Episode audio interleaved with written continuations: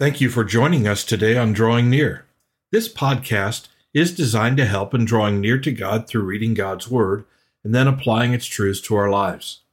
If I can be of assistance to you, feel free to reach out to me through my email address in the description section of this podcast.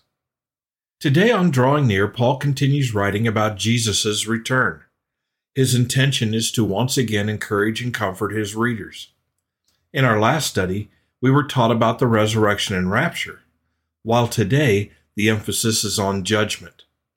Let's take our Bibles and turn to 1 Thessalonians chapter 5 and study Thief in the Night. And as we prepare for today's study, let's pray together. And as we come to you, Father, we are thankful for this day. We're thankful for the privilege that we have to call you, Father, to draw near to you. And we ask, Father, that you would help us. Help us to have our minds opened, our hearts opened, to be hearing you, that we may grow and understand, that we may be prepared for the things that you tell us about today. Father, give us wisdom and discernment. We ask this in Jesus' name. Amen. So, as we begin the fifth and final chapter of this letter to the church in Thessalonica, let's begin by reading verse 1. It says, But concerning the times and the seasons, brethren, you have no need that I should write to you.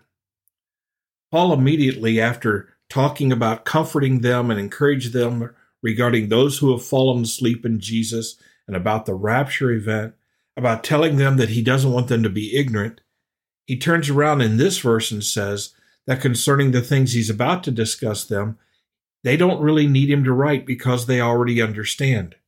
They're not ignorant about these things. He says, Concerning the times and seasons, brethren, you have no need that I should write. There are times and seasons. There are periods of times within God's plan and providence on the earth. God has a plan and purpose, and He's fulfilling this through the times and the seasons. And, and what Paul's referring to here is there's a time when certain things take place, and there's a time when other things take place, just like in the planting of a field. There's a time after the spring rains in which you plant. The temperatures are right, the soil is right, the moisture is right. Then there's a time to allow what you planted to grow and to bear fruit, and then there's a time to harvest. That's simply what God has done on the earth. There was a time in creation, in planting. There's a time of allowing things to grow and to develop, bear fruit, show what they are. And then there's a time of harvest. Just like in the spiritual life, there's a time when the Word of God is planted in our hearts and we are justified, and then we begin to grow and bear fruit. We're being sanctified, and then comes the harvest and our glorification. There are times and seasons. And Paul says, You have no need that I write. Why? Verse 2 For you yourselves know that the day of the Lord so comes as a thief in the night. They don't need to know about the times and the seasons. What they already know is Jesus is coming at a time no one expects. They're not going to know when Jesus returns. There's not a date on the calendar from our perspective when he's going to return. So there's no need to write about this. Doesn't that say something to you? There are all kinds of preachers and teachers and prophets or whatever who are telling us when things are going to happen in the future. They're telling us a date. They're telling us that after certain things, this will. We don't know the plans that God has in his own heart and mind regarding these things. Jesus tells us that in Acts chapter 1. The reason Paul doesn't need to write about these things, the times and the seasons, is the Thessalonian believers already know that Jesus is going to return, but his return is going to be like a thief in the night. No one knows the day or the hour. Verse 3 For when they say peace and safety, then sudden destruction comes upon them as labor pains upon a pregnant woman. Uh, Pastor, where's the encouragement here? Here's the encouragement. Then sudden destruction comes upon them, not us, them, those who are in darkness, those who are lost, those who are disregarding the warnings of Scripture and are not preparing for Jesus' return. They're not watching, they're not waiting, they're going to be caught off guard. When everybody is running around with the attitude that there's nothing to worry about, there's peace and safety. then sudden destruction comes upon them. He goes on and says, as labor pains upon a pregnant woman. If you've been around someone who is expecting a child and they're toward the end of their pregnancy, quite often everything's going fine. You're relaxing or you're sleeping at night or whatever. And then she goes into labor.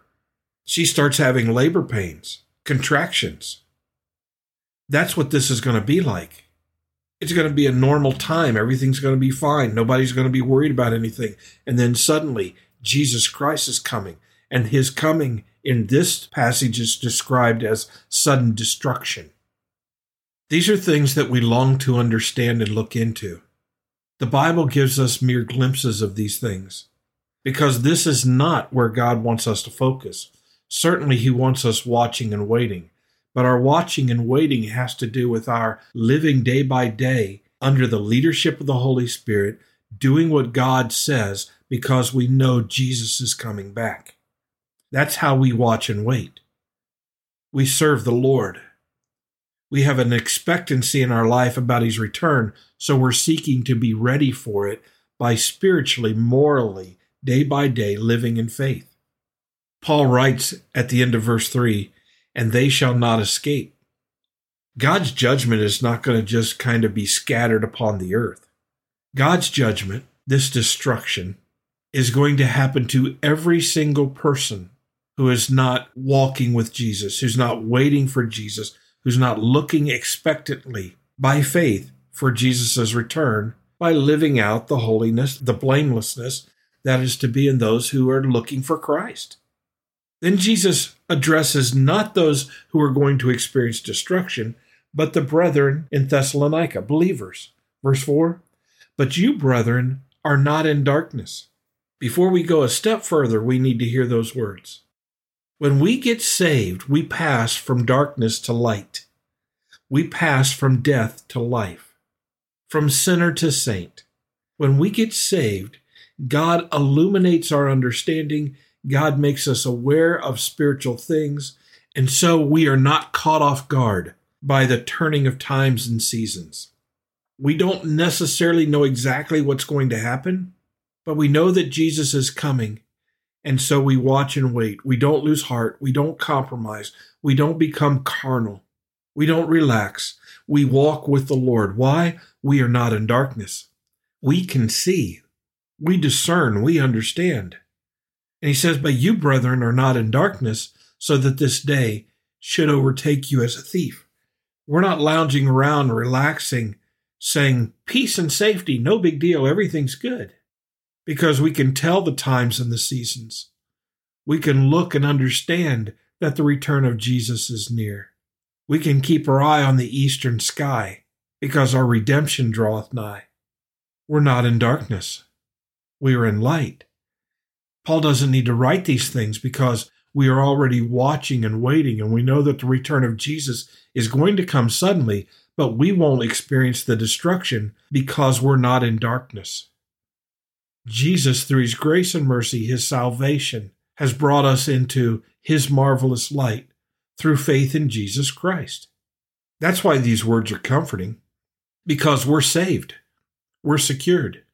What a wonderful blessing how great it is to be able to lie down in our beds and know that because of our faith in Jesus Christ and our faithfulness to Jesus Christ, we are secure. We're watching, we're waiting. And it's important that we understand Jesus requires that we be watching.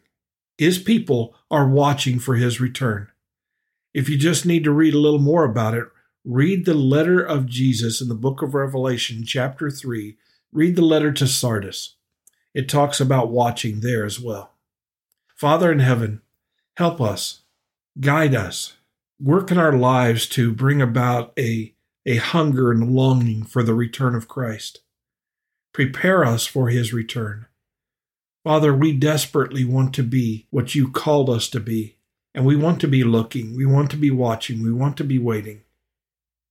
I pray, Lord, that we say, like John in the book of Revelation, even so, Come quickly, Lord. That should be the desire of our heart. But while we're praying that, we need to be sharing the gospel with others around us so that they too can come out of darkness into the light. so that they would not be caught unaware. Father, give us this sense of urgency in our lives. Provide those opportunities for each of us. We ask this in Jesus' name. Amen. Thank you for studying with us today. You can subscribe to this podcast on Apple Podcasts, Google Podcasts, or Spotify. Drawing Near is a ministry of FBC Tipp City based on the truth that if we will draw near to God, He will draw near to us.